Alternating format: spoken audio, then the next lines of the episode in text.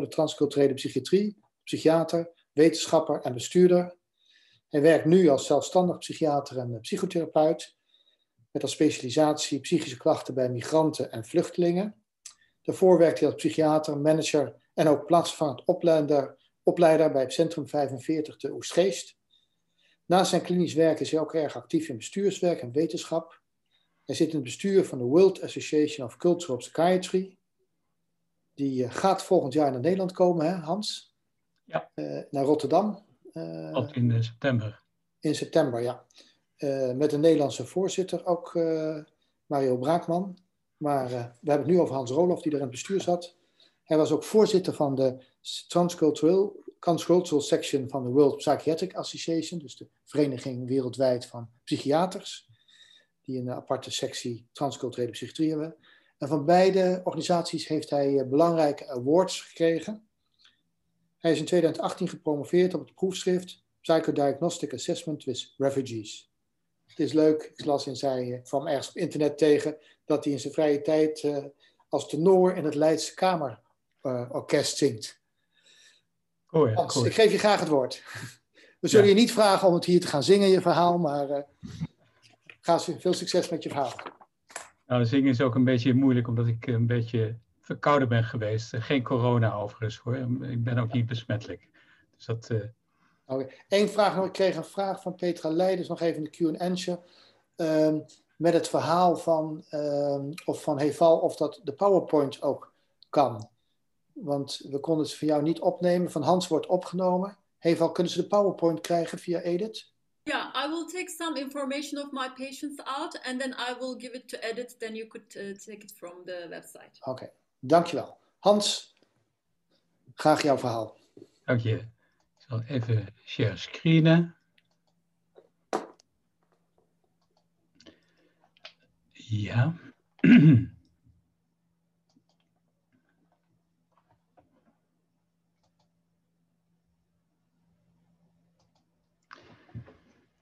Ja, mijn verhaal is uh, wat anders dan dat van Heval. Heval heeft het uh, in het algemeen verteld over de transculturele psychiatrie.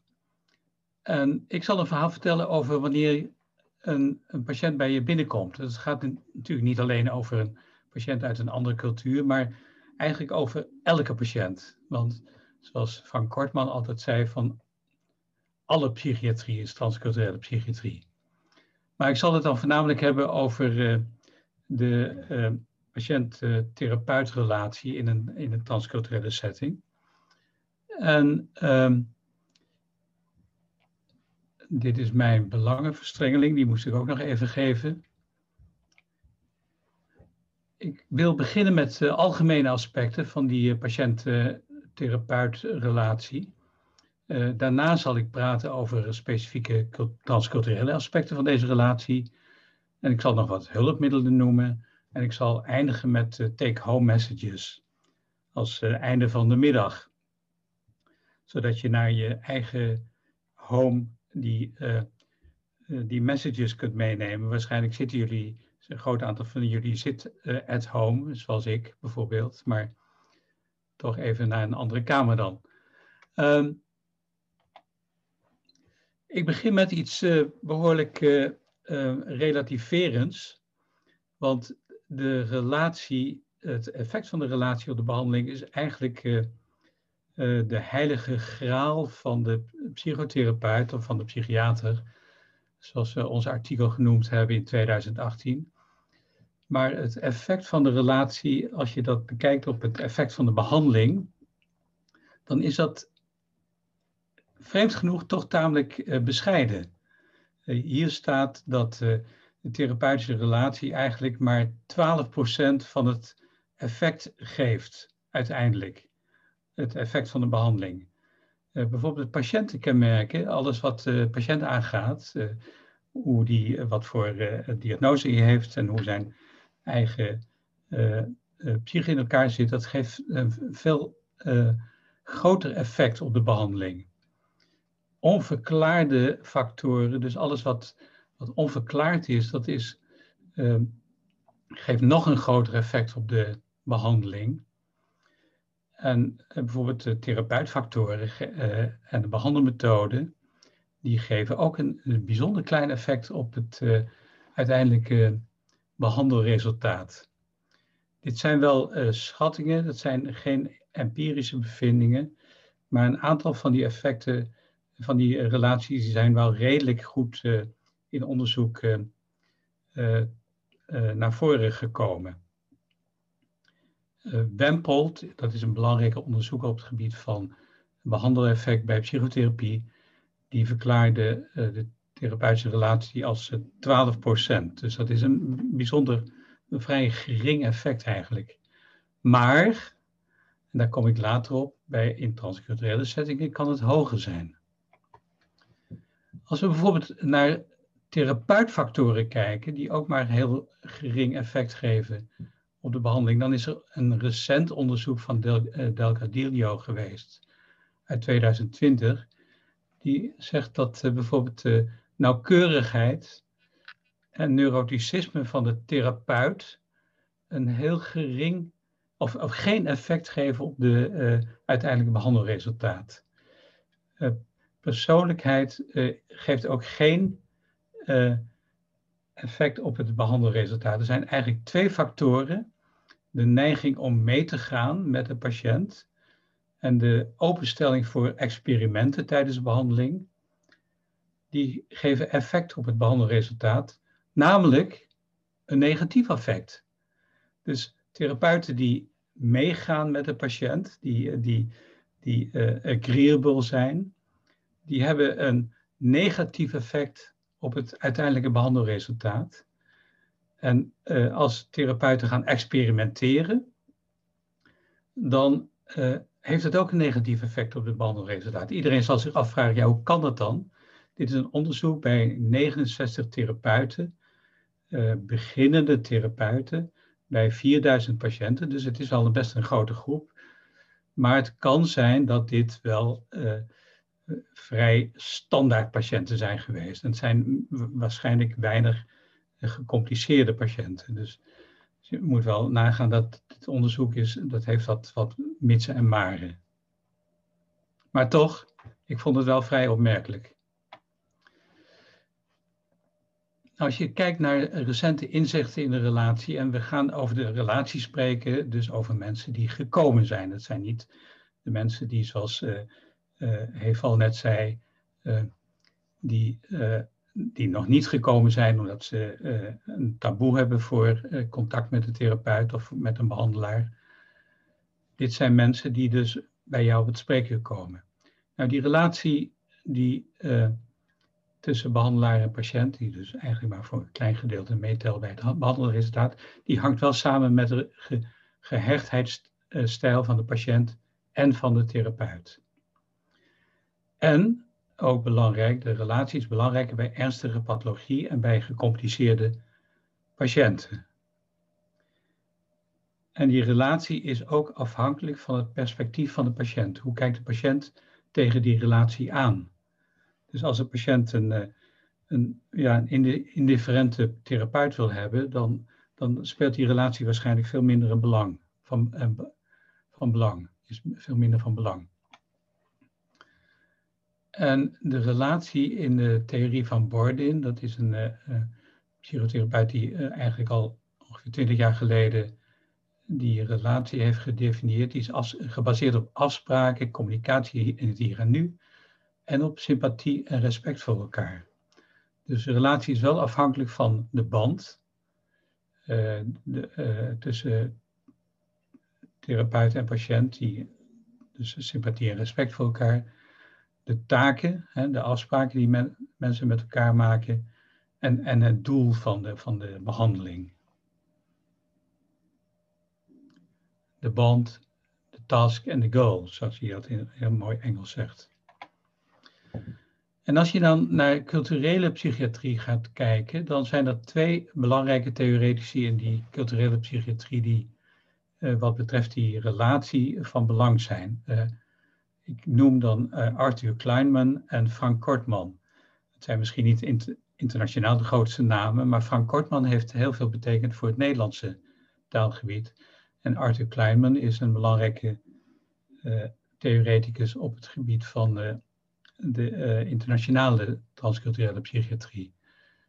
Arthur Kleinman heeft een dik, groot aantal boeken geschreven en zijn belangrijkste verdienste is op het gebied van verklaringsmodellen van ziekte. Hoe kijken uh, therapeuten, hoe kijken behandelaren en hoe kijken patiënten tegen uh, ziekte aan? Hoe worden ziekten beschreven, zowel door de uh, therapeut als, voor de, als door de patiënt? Hoe gebruiken ze dus hun lokale ziektecategorieën? Ja, Hevel heeft daar al over gepraat, hè, over hoe bepaalde ziekten worden genoemd door patiënten. Hoe uh, depressies bijvoorbeeld, hè, wat, wat de laatste vraagsteller zei, bijvoorbeeld niet worden benoemd. Misschien hebben zij een andere term voor depressie. Bijvoorbeeld vermoeidheid, of noemen ze, eh, gebruiken ze een somatische term. Hoe zien ze de oorzaak van ziekte? Uh, hoe wordt het hulpzoekgedrag genoemd? Wanneer gaan mensen naar, op, op welk punt gaan mensen naar de uh, psychiater? Uh, het is bekend dat bijvoorbeeld in de Marokkaanse cultuur, ik ben een uh, aantal keren in Marokko geweest en dan hoor je daar dat mensen met psychische problemen in Marokko eerst naar de huisarts gaan. nou ja, als de huisarts of de gewone arts niets weet, dan gaan ze naar de uh, islamitische genezer toe. Dan gaan ze dus naar een alternatieve uh, therapeut toe. En als die uh, uiteindelijk na hele lange tijd geen, geen advies heeft, dan willen ze wel een hele enkele keer naar een psychiater gaan. Dus een psychiater die staat zeg maar helemaal laag in de hiërarchie. Dan, die psychiater die wordt dan gezocht als er echt helemaal geen andere behandeling mogelijk is. Eh, dat zegt ook wel wat over uh, hoe mensen in, in uh, waarschijnlijk ook in, in migrantenkringen in Nederland tegen psychiaters aankijken en tegen psychologen. Ehm, die hebben misschien ook wel een lage status, hoewel ik zou, zal dat niet helemaal over één kam scheren met de situatie in Marokko. En hij heeft, uh, Arthur Kleinman heeft ook gepraat over de culturele afstand tussen de hulpverlener en de patiënt. En als die culturele afstand heel groot is, dan, uh, dan is het soms veel moeilijker om, uh, om tot een intieme therapeut-patiënt contact te komen. Nou ja, ik bedoel niet met intiem dat je, dat je intiem, intimiteiten met elkaar deelt. Althans, intimiteit in psychische zin. Dan kan het zijn dat mensen niet uh, met hun uh, diepste uh, geheimen blootkomen. dat kan zijn, dat kan eigenlijk al zijn wanneer je een wat oudere mannelijke hulpverlener en wat jonge vrouwelijke patiënt treft. Want daar, daar is het verschil dan ook al vrij groot in. Als je een, een, mannelijke hulpverlener en een jonge vrouwelijke patiënt van, van uh, uh, migrantencultuur uh, ontmoet, en de mannelijke witte hulpverlener, zoals, ik bijvoorbeeld, dan kan die afstand nog veel groter zijn en dan kan dus de mate van geheimen delen en geheime psychische problemen delen kan veel lastiger zijn. Frank Kortman die heeft heel mooi de fase beschreven in de diagnostiek en in de behandeling van patiënten. En hij zegt dat, er, uh, dat het belangrijk is om een aantal fasen te um, onderscheiden. Dat is dan de elementair meevoedende fase, dat je uh, begrip hebt voor de uh, problemen van de patiënt. Dus dat je echt goed naar de problemen kijkt en ook de, de klachten aanhoort, maar met name de problemen die mensen krijgen, die hebben in hun dagelijkse leven. Ik vraag altijd eigenlijk veel meer naar problemen dan naar eh, klachten. Maar goed, op een gegeven moment moet je ook komen tot een soort diagnostiek. En dat betekent dat je je eigen diagnostiek uh, naast die van de patiënt moet zetten. Dat je dus moet kijken of je een een overeenstemming kunt vinden over een gedeeltelijke diagnostiek, dus een gedeeltelijke term voor het probleem. En dat kan de term depressie zijn, maar het kan ook de term burn-out zijn of whatever. Je moet natuurlijk wel een term vinden die dan weer via in, de, in een DWC valt. Maar goed, dat is, dat is een hele andere kwestie. En je moet dan tot een therapieplanning komen die ook overeenstemming vindt uh, met de patiënt. En vervolgens kom je dan in de therapie weer in een andere fase waarbij je weer het persoonlijke en het individualistische gaat benadrukken. Want je hebt natuurlijk een uh, bepaalde uh, behandeling, maar je gaat ook in die behandeling ook wel weer meer op de individualistische toer. Je gaat een therapieprogramma geven en dat probeer je individualistisch weer aan te passen. Ik noem hier twee casussen die ik vanuit Center 45 heb meegenomen. En dan zie je bij deze casussen dat, dat er toch wel behoorlijk wat complicaties zijn als je met iemand uit een andere cultuur te maken hebt. Uh, dit ging om een 45-jarige Afghaanse vrouw die vier kinderen had. En zij werd gediagnosticeerd met PTSD en met de depressieve uh, stemmingstoornis, met psychotische uh, kenmerken. Maar ze bleek met name dan veel angst voor uh, het jins te hebben, voor islamitische geesten, die overeen komen met de Nederlandse duivels. En dat begon eigenlijk na een bezoek aan Kabul, waarin ze uh, weer uh, kennis had gemaakt met uh, de cultuur daar. En ze was erg bang dat ze die geesten meegenomen had met, haar, na haar bezoek en na haar terugkeer uit Kabul. het was een vrouw met een goede relatie met haar man, maar ze hadden wel voortdurend ruzie over, over seks. Uh, met name, zij wilde veel minder seks dan hij. En dat uh, had te maken met een, een ervaring van verkrachting. of een aanranding eigenlijk door een familielid. In het huis, in het huis, in het grote huis met andere mensen waar ze woonden. En daar kon ze natuurlijk uit, uiteindelijk helemaal niet over praten met haar man. Daar kon ze alleen maar met de behandelaar over praten. En zelfs na aandringen kon ze daar ook zeker niet met haar man over praten, want ze zou dan zeker uh, verstoten worden door hem. En ze had ook heel veel somatische klachten. En hoe we daar op in zijn gegaan, daar ga ik nu niet uh, verder over vertellen, maar uh, het was een ingewikkelde behandeling, dat kan ik wel zeggen. dit ging over een. Eh, de volgende casus was een man uit uh, Congo, Brazzaville. Die gediagnosticeerd werd met PTSD en met de depressieve stoornis. Ook met dezelfde diagnose eigenlijk. En hij hoorde uh, stemmen van zijn grootvader. hij ging op een gegeven moment terug naar Congo omdat hij zich daar weer veilig voelde. Maar wilde ook kijken of hij die grootvader of je die uh, beter kon begraven. Want uh, die grootvader die was in een, uh, een, politieke strijd vermoord geraakt.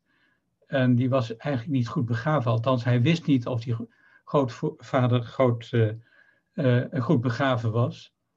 En hij wilde nog kijken of die, dat graf, of dat voldeed aan de vereisten van een, van een begrafenis.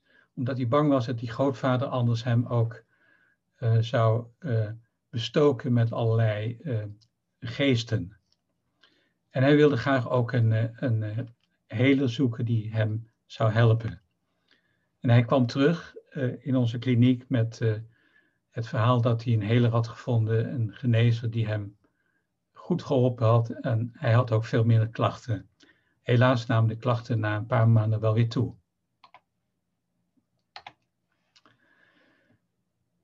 Um, als je naar um, uh, mensen kijkt uit, een andere cultuur, dat gaat ook over mensen, natuurlijk over Nederlandse mensen, dan moet je natuurlijk altijd kijken naar motivatie. En um, motivatie voor behandeling, dat is wel iets wat je goed moet uitgaven, uitdiepen. Uh, je kunt natuurlijk die motivatie verhogen door belangstelling voor behandeling te stimuleren. En door je eigen deskundigheid te gebruiken. Dus door te zeggen van ja, je hebt een probleem wat we wel kunnen behandelen met deze uh, therapie, met deze behandelmethode. En je kunt uh, vragen of de familie misschien uh, steun kan geven aan die behandeling, aan die behandelmotivatie. Het helpt natuurlijk niet echt als de familie daar geen steun aan kan verlenen. Dus als je een familie vindt die, die zegt van nou het heeft geen zin om bij een psychiater te komen of bij een psychotherapeut of bij een behandelaar, dan dan is het niet zo handig om die familie uh, uit te nodigen. Je kunt natuurlijk ook een pretherapiegroep geven met veel psycho-educatie. Dat wordt in sommige behandelsettingen ook gedaan. Als je naar de presentatie van het probleem kijkt, dat probleem kan op alle mogelijke manieren gepresenteerd worden. Er kan een bovennatuurlijke presentatie voorkomen, dat zie je nog niet eens zo heel veel. Maar dat kan, hè, dat er een, eh, een, geest of een, eh, een God wordt gevonden die het probleem heeft eh, veroorzaakt. Het kan een natuurlijke presentatie geven, dus dat het iets is wat in de omgeving voorkomt. Het kan ook een biologische presentatie geven, iets wat uit je eigen lichaam voorkomt. Het kan een medische reden zijn, een een, een, uh, een somatische presentatie. Of het kan een puur psychologisch verklaringsmodel geven. Dus dan bedoel ik meer eigenlijk een, psychoanalytisch uh, verklaringsmodel. Iets wat voorkomt uit, uit je jeugd of uit je verhouding met je ouders of wat dan ook. En het is altijd goed om de presentatie een dynamische of je, het verklaringsmodel, om het beschrijving van het model dynamisch te maken. Een, een be, beschrijvende diagnose die inhoudt dat alle kenmerken van de diagnose worden meegegeven. En wij noemen dat in de psychiatrie dan, of in de psychi psychiatrie noemen we dat een dynamische diagnose. En in de psychotherapie wordt het een casusconceptualisatie genoemd. Nou, als je naar de verdere behandeling, als je naar de doelen van de behandeling kijkt, dan moet je natuurlijk inderdaad, zoals Heval ook zei, je moet naar de culturele betekenis kijken van gezond, volwassen of aangepast gedrag. Bijvoorbeeld, en daar kun je je behoorlijk mee vergissen, uh, is dat in het westerse culturen vaak wordt gekeken naar individuele vrijheid en onafhankelijkheid, maar in andere culturen vaak veel meer naar aanpassing aan de ouders en aan sleutelfiguren. Dus dat betekent dat je in uh, een gezond gedrag in sommige culturen betekent dat je je gewoon aanpast aan je, aan je, aan je familie en aan je ouders. En als je daar geen rekening mee houdt, dan kun je behoorlijk uh, uh, fout uitkomen. Dat betekent niet dat je uh, mensen altijd, dat je ook patiënten zich altijd moet laten aanpassen aan hun ouders. Je kunt ook jongeren uit bijvoorbeeld de migrantencultuur, kun je ook wel proberen een keuze te laten maken in hoeverre ze zich aanpassen aan hun traditionele cultuur en aan uh, hun eigen inzichten. Dat, uh, dat is uh, zeker mogelijk. Je moet niet altijd proberen om die niet-westerse cultuur dragend te laten zijn. We zien nu bijvoorbeeld met jonge mensen van Turkse afkomst, ik denk alleen al aan het boek van uh, Larle Gül, dat die zich soms bijzonder ongelukkig gaan voelen wanneer ze in hun eigen cultuur opgenomen blijven. En dat zal zeker met bepaalde patiënten ook wel het geval zijn. Uh, hoe uh, zien mensen jou als therapeut? Dat je kunt er ehm, van op aan dat sommige mensen je eh, autoriteit veel, heel belangrijk vinden. Dat wat wij zeggen van, ja, wat, wat denk je er zelf van?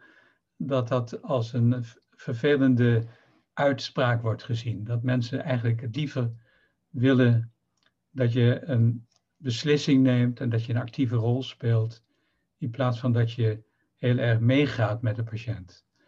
En als je heel erg meegaat, dan kom je ook bij dat uh, agreeableness van, de, uh, van het onderzoek van de therapeutfactor, die zelfs voor uh, iedereen misschien niet zo heel goed is. Dat je dus een hele duidelijke rol moet hebben als therapeut. Dat is misschien zelfs voor iedereen wel heel belangrijk. Nou, dat niveau van vertrouwelijkheid, dat kan dus erg verschillen.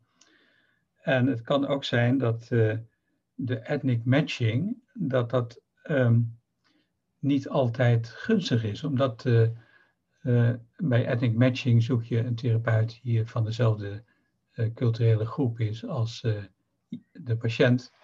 Dat dat soms echt dichtbij is. heel, veel, heel vaak patiënten gezien die bijvoorbeeld van Turks-Amerikaanse afkomst zijn en die dan liever willen dat ze een Nederlandse therapeut hebben dan iemand uit hun eigen groep, omdat het veel te dichtbij is. Nou ja, goed.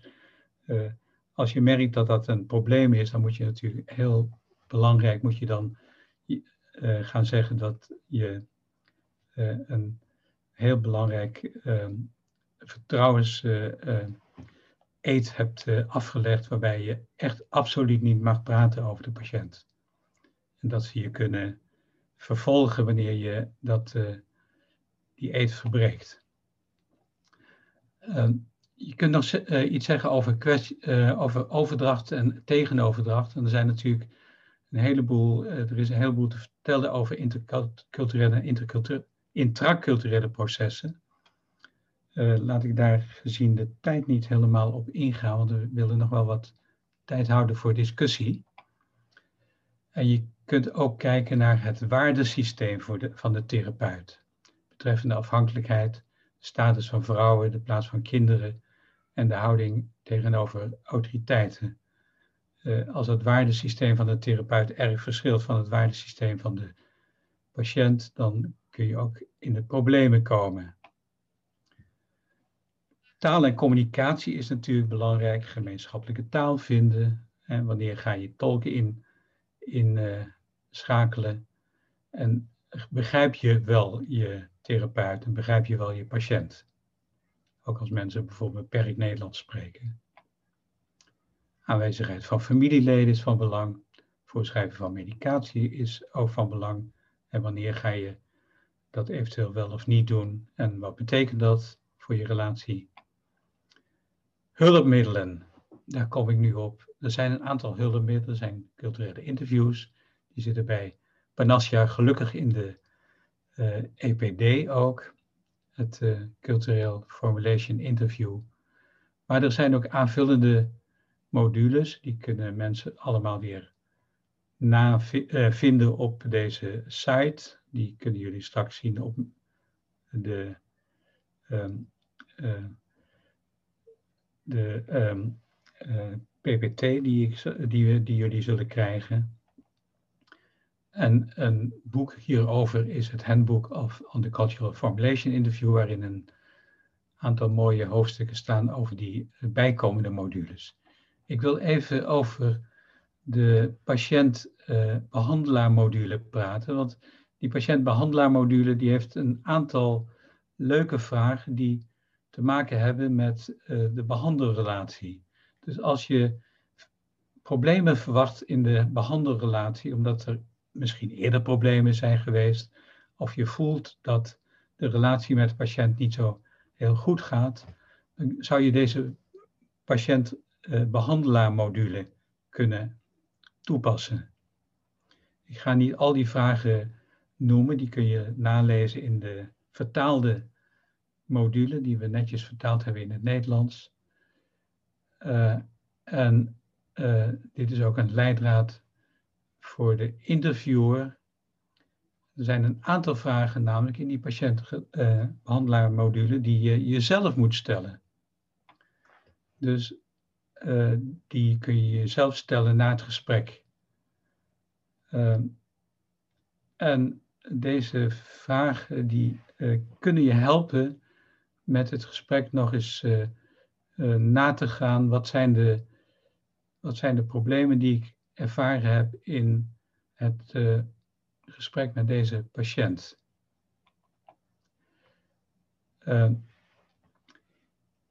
in dit boek Intercultural Psychotherapy staan een aantal leuke hoofdstukken over hoe om te gaan met migranten, met vluchtelingen, met mensen van etnische minderheid. Het is een leuk boek om in de, voor de bibliotheek te bestellen. Ik denk dat het een beetje een prijzig boek is, maar je kunt het ook per hoofdstuk vragen. En bovendien kun je het hoofdstuk wat ik zelf geschreven heb in dat boek in 2020 kunnen jullie, uh, dat kunnen jullie aanvragen bij mij als je dat wilt lezen. Dat is een hoofdstuk wat gaat over de patiënt-therapeutrelatie. Uh, ook het hoofdstuk van uh, Jurjen Koelen en mij is bij mij te bekomen. En het hoofdstuk over patient-clinician relationship in het eerste boek wat ik liet zien, dat kun je ook bij mij aanvragen als je dat wilt. Nou, ik eh, eindig met wat de take-home messages. De behandelrelatie draagt dus beperkt bij aan het behandelresultaat in het algemeen. Maar voor ernstige en gecompliceerde patiënten helpt, uh, geldt het niet. En ik denk dus ook niet voor mensen met wie je een moeilijke relatie hebt, eh, omdat ze uh, tot een andere cultuur behoren. En dat geldt dus niet alleen voor Nederlandse behandelaren met mensen uit een migrantencultuur, maar ik denk ook voor migrantenbehandelaren met een Nederlandse patiënt bijvoorbeeld met Nederlandse patiënten uit, uit een behoudend protestantenmilieu. Culturele aspecten spelen een belangrijke rol bij de ziektepresentatie ook. En de derde take-home message is, er zijn hulpmiddelen beschikbaar voor betere communicatie. Hier nog wat websites die jullie straks ook krijgen. En een uitnodiging om volgend jaar allemaal naar Rotterdam te komen, waarin we het Wereldcongres voor Transculturele Psychiatrie zullen houden in september. En waarin allerlei uh, op het op internationaal gebied, wat betreft die uh, patiënt-therapeutrelatie, uh, maar ook op hele andere gebieden zullen komen spreken.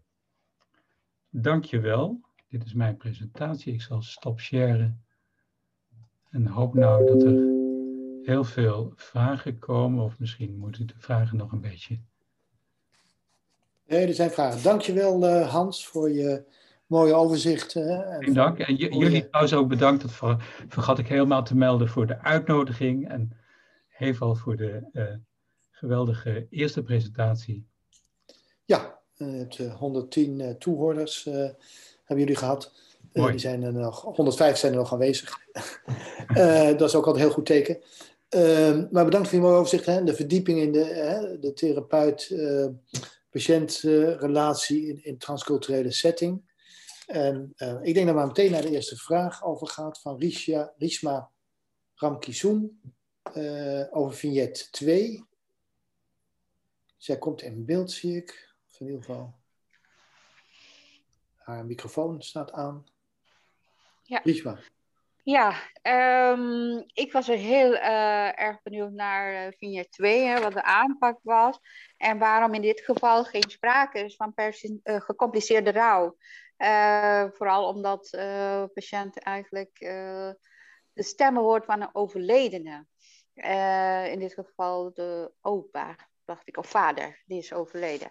En wat, de, wat, wat, wat betreft de behandeling, of er gebruik is gemaakt van antipsychotica als toevoeging, behalve psychotherapie. Um, ja, ik heb, ik heb de casus niet meer helemaal voor ogen. Ik, kan dus ook niet meer in het EPD kijken of er toen ook antipsychotica zijn gebruikt.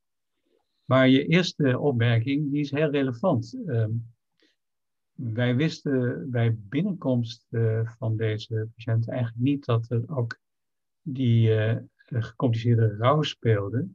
hij begon daar eigenlijk in de loop van de behandeling uh, over te praten. En ik denk nu achteraf, als je nog eens een keer opnieuw de diagnose moet stellen, dat er wel zeker sprake was van gecompliceerde rouw, omdat die grootvader uh, vermoord was en uh, zijn begrafenis goed, niet goed was geregeld. Je ziet dan natuurlijk heel veel bij vluchtelingen die uh, pardoes moeten vluchten, bij familieleden worden achtergelaten in, ja, waarbij soms familieleden die vermoord zijn worden achtergelaten, waarbij dus heel onduidelijk was hoe die goed zijn begraven dan, dan is er natuurlijk vaak sprake van gecompliceerde rouw. Als mensen niet goed hebben afscheid kunnen nemen en ook geen goede begrafenis hebben kunnen organiseren, dan, ja, dan zie je natuurlijk heel vaak gecompliceerde rouw. Uh, die gecompliceerde rouw die nu in het coronatijdperk ook soms plaatsvindt als mensen ook van een overleden niet goed eh, afscheid hebben kunnen nemen. Ehm, gelukkig wordt er de laatste jaren wel veel meer eh, aandacht besteed aan gecompliceerde rouw. En er is nu ook zelfs een hoogleraar gekomen, gecompliceerde rouw, Geert Smit, die aan de Universiteit voor Humanistiek in Utrecht verbonden is. En die daar ook behandelprotocollen heeft, voor heeft ontwikkeld samen met psychologen van de Utrechtse Universiteit. Dus uh, ik denk dat we daar nu veel meer van gebruik hadden gemaakt dan een aantal jaar geleden, toen we alles maar, op alles maar de stempel PTSS hebben geplakt. Zeker. Zie dan niet een tweede vraag. Misschien, ik zou zelf wel even willen aansluiten bij de vraag van Richma. Um, over casus 2, hè, omdat hij een traditional healer zocht om te helpen. En um, ook in, in de casus 1 had je het over jins. Wij gebruiken bij IPSI, uh, Suriname werken we ook samen met een imam. Je hebt natuurlijk ook uh, mensen tussen die erg op geld uit zijn, zou ik zeggen, waar mensen enorme bedragen. Omdat er heel veel patiënten, als je er niet goed naar vraagt, uh, mis je dat. Heel veel waarde aan jins toekennen en als verklaringsmodel. En um, hoe je ziet over die samenwerking met traditional healers. Ik zou zeggen, wat, wat ik er zelf Ehm, we hebben een heel groot project lopen uh, in Zuid-Afrika, in KwaZulu-Natal. In een gebied van een half miljoen waar geen artsen werken. En waar we uh, samenwerken met traditional healers. En we hebben een drie jaar follow-up gedaan bij die groep van mensen die een psychose hebben.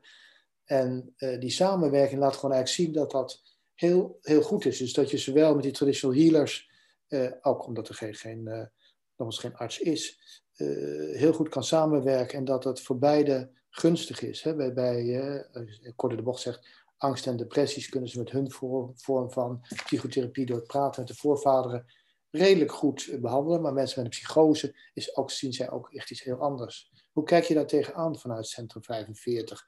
Om ook in Nederland soms, want mensen gaan toch, ook als je niet vraagt, gaan ze, hè, dan weet je het niet dat ze naar een traditional healer gaan. Uh, nee, nou ja, vanuit Centrum 45 kan ik niet de laatste uh, beleid uh, vertellen, want ik ben er natuurlijk al een aantal jaar niet meer aan verbonden. Maar to, toen ik daar werkte, toen werkte ik eigenlijk heel weinig samen met traditional healers. Dat vond ik eigenlijk wel jammer. Um, ik denk dat, het is wel opvallend dat je dat nu vraagt. Ik heb er heel onlangs nog een hele discussie over gehad met Cor Hoffer. Die is een antropoloog, een medisch antropoloog die in Nederland ook veel beschreven heeft over traditional healers. Ik had een Marokkaanse patiënt.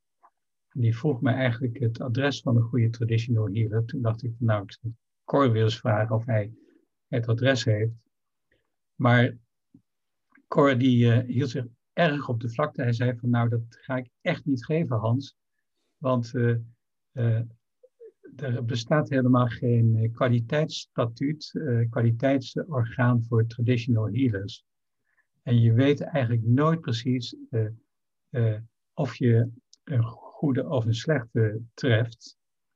Uh, het viel me ook op toen wij in Marokko waren, trouwens Cor die was erbij. Als je dan met een traditional healer in Marokko praat en je vraagt van ja, wat, wat vind je van je collega's? Dan zei ze altijd allemaal kwakzalvers, allemaal kwakzalvers zijn waardeloos, die andere healers. En de enige goede, dat ben ik. Dus als je, als je dan aan hen zelf vraagt, dan, uh, dan kom je eigenlijk uh, ook niet uit. en het is inderdaad zo, want dat traditioneel healers soms grote sommen geld vragen om, om behandelingen te doen. En je weet eigenlijk nooit goed, of het een goede healer is. Wat wel een mogelijkheid is, is te vragen aan mensen zelf: van heb je zelf een traditional healer in de arm genomen en hoe, hoe beviel dat? En, en, en had je daar baat bij en wat heb je betaald? Dat is, dat is, misschien ook nog een belangrijke vraag, want er zijn mensen die natuurlijk hele grote vergoedingen vragen. Sommigen doen het voor niets, bijvoorbeeld. Maar om een goede uh, indruk te krijgen van hoe mensen uh, zich daarin bewegen, kun je beter je patiënt zelf vragen van ja, heb je zelf een, een, een naam of, of heb je zelf al een ervaring ermee? En ehm, ja, als je natuurlijk een praktijk hebt met veel bijvoorbeeld Turkse mensen of veel, veel Marokkaanse mensen, dan kom je misschien zelf tot op een gegeven moment een klein lijstje van mensen die je kunt vertrouwen. Dat, dat, uh, dat, zou, dat zou mooi zijn, maar ik zou je ook niemand uh, kunnen aanbevelen. Maar het is iets, ik geef het zo mee, van dat ik toch als een overweging vind om die, als een behandeling niet loopt, of als je denkt dat, ja, dat, om het wel te overwegen is. Maar uh, er is nog een vraag van Mamate Jakjaoui. Kunnen we die in beeld krijgen? Op een ander moment wil ik er graag nog zo over met je discussiëren, maar ja, ze komt in ieder geval met de letter M in beeld. Ja. Ja, hallo? Ja, hallo. Ja, we horen je. Nee, het was meer een opmerking van mij. Ik vond het heel mooi uh, dat benoemd uh, werd uh, dat er ook rekening gehouden moet worden wanneer het een ja, behandelaar is met een andere culturele achtergrond en een westerse patiënt. Daar gaan we vaak aan voorbij. En ik wou toch nog eens benoemd hebben. Ja, dus dat is heel belangrijk. Ik denk dat je. Uh, wij hebben in het verleden. Ik zoek, zoek het boek even op. Maar we hebben in het verleden een boek geschreven met allerlei uh, culturele formuleringen. En daarin hebben we ook beschreven uh, een paar westerse patiënten. Niet alleen maar migrantenpatiënten, maar ook een paar westerse patiënten. ja, dit boek cultuurclassificatie en diagnose. Dat is eigenlijk alweer 20 jaar oud, maar nog steeds redelijk relevant. Uh, een paar westerse patiënten die uit, uit een aparte cultuur komen, die, die wij als Westerlingen ook niet helemaal kennen. Namelijk een jongen die uh, tot een uh, kleine evangelische groep behoorde en die psychotisch werd. En een, en een vrouw die tot een groep behoord had, maar die inmiddels in een in een lesbische gemeenschap verkeerde. En die eigenlijk ook heel veel tot een hele typische cultuur behoorden.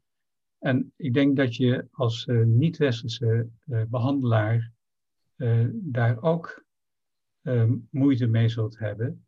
Maar zelfs als westerse behandelaar, want ja, ik heb een, zelf een katholieke achtergrond. Ik kom uit het zuiden, dus waar iedereen bijna katholiek is. Dus daar heb je natuurlijk ook een aparte cultuur. Eh, als Bravo heb ik eh, ook eh, wat problemen met al die verschillende protestantse groeperingen. Ik weet nauwelijks het verschil tussen gereformeerde kerk en gereformeerde bond.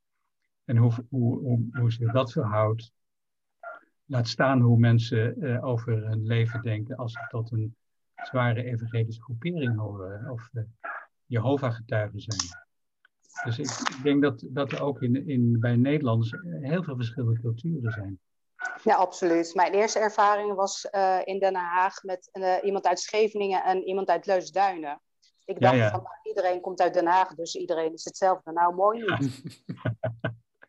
nee, dan heb je een Scheveningse visser of zo. Ja, misschien iemand van een, in Scheveningen heb je natuurlijk een sterke uh, gereformeerde kerk. Hè? Dus die Mensen zijn behoorlijk zwaar gelovig soms.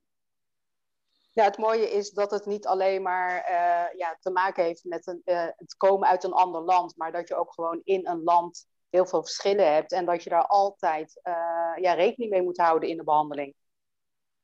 Zeker. Dat lijkt me een hele mooie slotzin, uh, Mamata. Ik denk dat, het, dat je helemaal gelijk hebt.